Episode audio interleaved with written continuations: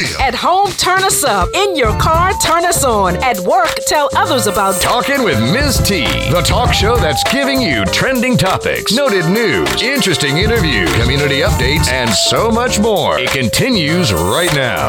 Miz T. She'll do the talking. All you got to do is be a good listener. I'm back once again and about to begin the show designed with you in mind. We chatter about what matters as we bring you the latest in trending news, hot topics, interesting interviews, music, and more. This is Tanisha Baker, and you're Talking with T. It's October eighteenth, and if today is your birthday, you share it with your birthday mates. Rock and roll superstar Chuck Berry, whose nineteen fifty-five hit Maybelline was one of the first recorded rock songs, R and B singer NeYo, actor Jean-Claude Van Damme, novelist Terry McMillan, actor Jordan Calloway, who I most recently enjoyed watching on the series Black Lightning, and actor Joseph Thomas Morton, who won the Primetime Emmy Award for Outstanding Guest Actor in a Drama Series for his role as Eli Pope, Olivia Pope's father, in Scandal. Today on the national calendar is National No Beard Day, Chocolate Cupcake Day, and Clean Out Your Virtual Desktop Day, which always falls on the third Monday in October.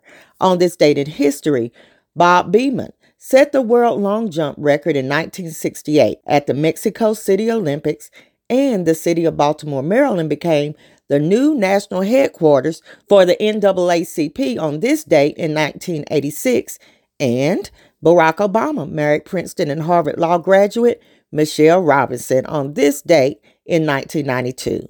The theme this month is Face Your Fears, and you're encouraged to let your faith be bigger than your fears. Tackle those things that you have been afraid to do. Do it, even if you have to do it scared. The fears you don't face become your limits. Talking with T would love to feature your organization or business. Become a sponsor or advertise on the show. Let us help you reach more people and promote your brand, service, or product. Business owners, church leaders, entrepreneurs, why not build your brand on Talking with T, your urban talk show designed to engage, educate, empower, and encourage. Call today, eight six five, four oh nine, eleven seventy for more details, or visit talking with t dot com. Let's turn our attention to my review of the news. Doctor Hayes Dixon becomes the first Black woman dean of the Howard University College of Medicine in its one hundred fifty-four year history, which I must say is shown enough about time, especially for an H B C U. Applications are open for student loan debt relief. I did mine through student aid dot gov, and it took less than five minutes, so I'm hoping all goes as planned and promised, although every time I turn around, either a state or lender is trying to sue Biden and prevent me from saving some coins. After Cuba Gooding Junior has avoided prison time in his forcible touching case by complying with the terms of a conditional plea agreement where he pled guilty to charges involving just one of what prosecutors have said were allegations from at least thirty women. Some of the dozens of women who have accused him of groping, unwanted kissing, and other inappropriate behaviors criticized the outcome as a slap on the wrist and a slap in the face. Sadly, there were more shootings rocking communities across our country. A twenty-year-old man was arrested in connection with a shooting this past Sunday near James Madison University in Virginia that injured eight people. Tyreef Isaiah Fleming, age twenty, of Harrisonburg, was arrested on charges of attempted murder, aggravated malicious wounding, possession of a firearm by a convicted felon, and use of a firearm during the commission of a felony. Additional charges are expected. Then there was the tragic mass shooting by a fifteen-year-old in Raleigh, North Carolina, that killed five. And then, sadly, last Tuesday night, Jean McGuire was stabbed several times in Franklin Park. McGuire was the first Black woman elected to the Boston School Committee, the first Black social worker to work for Boston Public Schools, and a former director of the Metco desegregation program. According to C B S, McGuire, age ninety-one, was walking her dog when an unidentified person approached her and stabbed her five times. Police said McGuire's dog helped fight off the attacker. Unfortunately, the White House said earlier this month that there has been no progress in negotiations with Russian officials to release Griner, who was arrested this past February at a Moscow airport. Russian officials said her release is not their priority. Our prayers are with N B A Hall of Famer Dikembe Mutombo, who was diagnosed with a brain tumor. The fifty-six-year-old former center is currently undergoing treatment in Atlanta. Jackson, Mississippi has spent much of the fall dealing with unsafe drinking water or having no water at all as a result of an outdated water infrastructure. Adding insult to injury, many residents are complaining that the city has sent them sky-high water bills despite everything they've gone through. City officials have defended the accuracy of their billing amid concerns among residents of the majority black city that newly installed water meters are faulty. One resident, Virginia Evans, was shocked when she received a water bill for nearly four thousand dollars. I probably don't have to even say this, but the University of Tennessee Vols football team remains undefeated this season and beat the University of Alabama, breaking a fifteen-game losing streak to the powerful opponent. Vol fans acted in rare form, removing not one but both goalposts and tossing them into the Tennessee River. And listen, I will not be donating to a GoFundMe, a foundation, or none of that to replace those goalposts. And listeners, I need anybody to explain to me why I am still reading about Herschel Walker running for anything but a touchdown. Keep it where it's at. I'll be right back with an interview I had a while back with a local domestic violence survivor.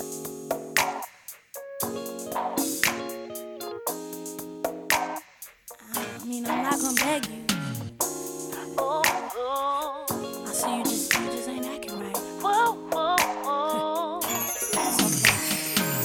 Every time I need someone to be there, when I had me one of them crazy days. I ain't gonna beg you. Every time I want someone to treat me like.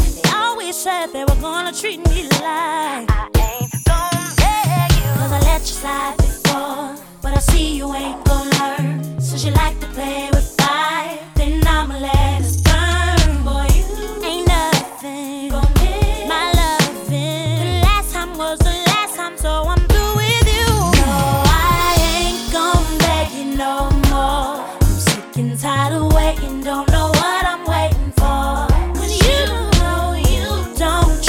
Like you should, when you know I'm the coldest thing about this hood. No, I ain't gonna beg you no more. And if you're not down with this, then baby, there's a door. I'm usually not the type to just lay it down and quit, but a lot of men would get with this. So I ain't gonna beg you no more. Every time I wanna be wine and dine, taking out on a Friday night to spend a little time.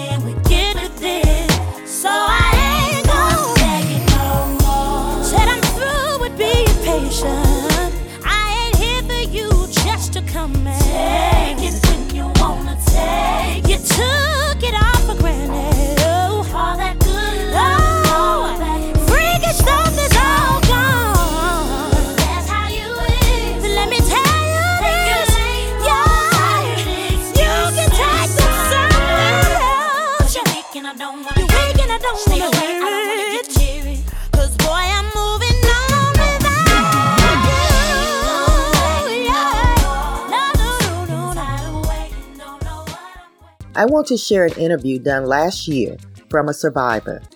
Everything said in this interview is still relevant, so I thought it fitting to bring it back to the T W T listeners. Rhonda, it's a pleasure having you on the show today. I appreciate your willingness to share your story and your courage. So let's just start off first, if you wouldn't mind telling me a little bit about yourself. I know you're not originally from Knoxville. Well, thank you first for having me today. And yes, I'm originally from Chicago, Illinois. Lived there for forty-seven years.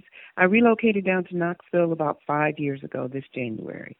Okay. All right. And what brought you to Knoxville? Well, I was dating this really wonderful guy who lived in Atlanta, got a job in Knoxville, and when we decided to get married, I decided that Knoxville was a much more family-friendly town and a better place to raise my adolescent son, at that he was ten at that time, than the south side of Chicago would be. All right. And I think um, much of the listening audience is probably familiar with this wonderful man because you're married to Brian Clay, our jazz yes, right. artist. So, yes. Right. So, but preceding that, um, there was a stormy part of your life that you were able to, to escape when you left Chicago. And so I mentioned that I was reading a magazine article, The Gathering magazine, by it being Domestic Violence Month. And as I was reading this powerful story and got to the end of the story, I realized that it was actually your story. And so if you could share with our listeners a little bit about that, because I think we stereotype or have some type of preconceived ideas about what an abused woman looks like. And so if you could share a little bit about that. Sure, I'd love to. Um, I am a domestic violence survivor. When in my first marriage, I start off the article by saying it shouldn't have been me. One of the things that I talk about when I say when I talk about domestic violence is that it has no um, no boundaries, no limits. It doesn't mind socioeconomic class. It doesn't mind color or race or even gender sometimes. But when I was starting out in my career, mid-thirties, I was what we would call your upper middle class, a husband, two kids, a dog, two cars, you know, the whole scene that people wouldn't necessarily believe would be a domestic, an abused person. And the abuse in my marriage started off mostly with um, verbal, verbally, because I was very successful and things like that. And my ex-husband would get jealous when other people would look at me and say, you shouldn't be so pretty, you shouldn't be so outspoken. And and those kind of things, the actual the, the things that actually attracted me to him. Um, and well, as we went through, the, we because you mentioned the verbal abuse, is mm-hmm. that a warning sign sometimes or often? Yes, very often. The beginning of abuse is the controlling situation. Okay. Abusers like to be in complete control. They like for their victims to know, to think that they are in control of everything and that that person has no value outside of that relationship. And they work very hard to impress that and, and drill that into your head. Okay, okay. So go ahead with your story. So you started off with the verbal abuse. Um, yes. The controlling. And it, that stemmed from a little jealousy. And I guess when we think about powerful women and professional women, we don't think, oh, they would allow themselves to be abused. But actually, that was one of the things that kind of um, sparked the abuse. It did. And it, it's over a period of time that abusers pull you away from, from your supporters, from your family, from your friends, and isolate you. Isolation is the beginning of it, okay. So that you don't have anybody to bounce ideas off of and say, is this right or is this wrong? So they tend to isolate people. And there there came a time when I was sitting on the bed feeding my child, my son, who was about six months old at the time, and we were having an argument about him going out, and he threw something at me while I was feeding my child and told me if I was there, when, not if, when he came home, he was going out, which I didn't want him to do, but when he came home, he was going to deal with me and beat my behind when he got home because I was being, I was trying to keep him from going out. Did you believe him? Oh, yes, most okay. definitely. Okay. Most definitely. Not, he, prior to that, he there had been just a little pushing, but no real physical abuse. Okay. But yes, I definitely believed him. I believed him enough to pack up a bag with my son's clothes and grab a couple of my things and leave the house and kind of go into hiding. Okay. How long were you in hiding? Well, I hid out for about about a week okay. before I actually um, got up the nerve to tell my mother that I had left. Um, I was hiding out in a ho- got a hotel room and kind of was hiding out there. And I finally got up the nerve to tell my mom that I had left and why. Because you know, when you're in that situation, um, I felt, I can't say it for anyone else, I felt very embarrassed that I had allowed myself to be in this situation. And that's one of the things that happens with domestic violence victims. They tend to blame themselves when indeed there's really nothing that they've done to cause this situation. Okay, and so you left. Mm-hmm. I reached out to my mom, and I was able to stay um, between my mom's house um, and with a friend for a while. And actually one of my friends who is in real estate had a house that she had purchased and told me that my son and I could move into there. Um, it was a very nice house in a very nice neighborhood in Chicago. And so my son and I moved into there. But that was when the stalking began. Um, I was wondering what had he been doing all of this time while you were kind of hanging, you know, staying with your mom and staying with your friends. When I stayed with people, he would stalk, but he never, never did anything physical or threatening when there were other people around because there were witnesses. Okay. When I moved into the house by myself, that's when the stalking started and the um, threatening phone calls and things like that. And until one morning, I mean, he would call and call and call and call where I wouldn't answer. And so one night I decided to spend the night with a girlfriend um, just so that I wouldn't have to be worried about him driving in front of my house or creeping through my yard. A couple of times my neighbors called me to tell me that someone was in my backyard, and it would usually be him. Had the police um, been involved at this point? Um, not at that point. Okay. Um, until the night I spent the night with my girlfriend, and it was a Saturday. We had gone shopping, and I just stayed at her house so that I wouldn't have to worry about him coming over or doing anything. And that morning when she dropped me off is when he jumped out of the bushes and attacked me when I was trying to go into the house. And she was um, still there or no? Yes, she was still there. She was okay. in the house with the kids. I had forgotten and gone back to the car to get a bag out of the car. So I was by myself coming back up to the house. But when she heard what was going on, she called the police um, and was trying to help get me away. And when the police came, um, during our struggle, I guess he had dropped his keys. So when the police came, he was calling me, telling me I need my keys. And I let him talk to the police. And they said, oh, you should um, come back and, and get your keys, because we had issued a warrant for his arrest. But he never ended up doing that. So I ended up having to get an order of protection. Um, which is a very difficult process, at least it was at the time in Chicago. You have to go down to the domestic violence courthouse and file, and it took a very long time to do. And I was sitting there in pain at that time, but still had to stay until it got done. He didn't get served with order of protection for a couple of weeks. And one of the things about an order of protection is until that person has been served with it, it cannot be in full effect. Okay, they have to so- have been... Okay, I'm sorry to interrupt you, but I just wanted to mention or bring back up again the issue of order of protection, because mm-hmm. I've heard often that either, like you mentioned, they take too long to get, or they do little good with someone who is really intent on doing you harm. So you, but you were able to get it, but it took two weeks for him to be served. To be served, yes, okay. Because they have to be served by an officer of the court. Okay. They have to walk up to the person and say, are you this person? You have been served. And then that way they know. Um, and many people do say that it's it's difficult once you have it. I mean, he told me many times the order of protection was what he was going to leave on my dead body so that they could identify me. Mm. But it's very important to get, because the second time that he was arrested and was held for a week, it was because he violated that order of protection. Okay. But one thing you have to do, when you get the order of protection, you have to exercise it. I gave it to my H R department at work. I gave it to the security people at work. I had one in my car. I had one in my girlfriend's car. I had one in my desk. I had it with me at all times, because you have to have it with you so that you can indicate if someone shows up that, yes, they are in violation of an acting order of protection. So you have to keep that with you and stay vigilant. Okay. So you can't be wishy-washy with it. Once you get it, you have to mean it. Yes. Okay. Yes, absolutely.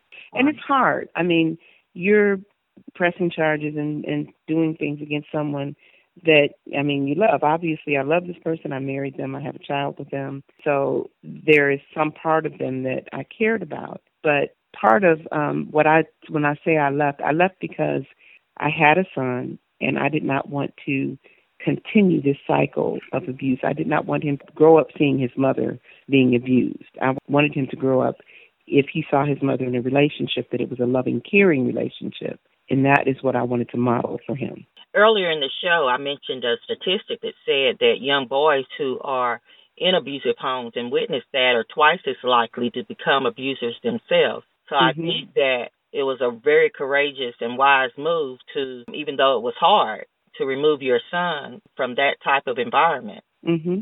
Yeah, and that is true. And that is one of the things that happened with my ex-husband. He grew up in a home where there was abuse. We attempted to deal with that in premarital counseling. We talked about it. Myself, my pastor, we thought he was in a place where he understood that that was unacceptable. But I guess when you get pushed up against the wall, that's where you go. And I must say this also, for women, that when you leave, when the person decides to leave, is when they are in the most danger. Right. It is at that time that an abuser feels like their control is slipping. And so when you attempt to extricate yourself from a situation, that is the most dangerous time for women who are being abused. Okay. So do you have any words of advice, being on the other side of it and actually surviving this type of situation? Do you have advice for any of the listeners who may be going through it themselves or know someone who is? Um, yes, if you're, if you're in a situation, have a plan. Okay. Um, I can't tell you how important that is because, like I said, that's the most dangerous time. So you can't get stuck saying, oh, I got to go back and get my driver's license. Oh, I need my keys. Have a plan. Have a bag. We call them a go bag. Have a go bag that has clothes, that has your birth certificate, that has anything that is vital, checkbooks or checking account numbers, anything that you might need if you have to go away and never come back. Um, have a go bag. Have that. Some people have it stashed in the trunk of their car. Um, some people have it stashed, you know, not where someone can find it, but where you can just grab it and go. Have emergency money in there. Some women that I've been on panels with or talked to who are in situations where their husband controlled all their money. Mm. So they had to, any credit cards or anything, because if you leave and they cut off the credit cards, you have no access to funds. So have a little bit of ready cash in there so that, one, you can have cash, or two, if you're using your credit card, you can't trace it and find out where you are. So um, have a go bag, have a plan. There are so many um, agencies and places that you can call. There's the National Domestic Violence Hotline number that you can call. Unfortunately, there are not a lot of uh, beds available for women in this situation. You know, that's another thing go. I read, that there are about fifteen hundred this is across the country, domestic violence shelters compared to thirty-eight hundred animal shelters. You know, it's not mm-hmm. as many places to go, so I don't know what that says about society. But I am going to share some information on the website following the show uh, for those who may be interested in following up a little bit more and getting more information on it. Yeah.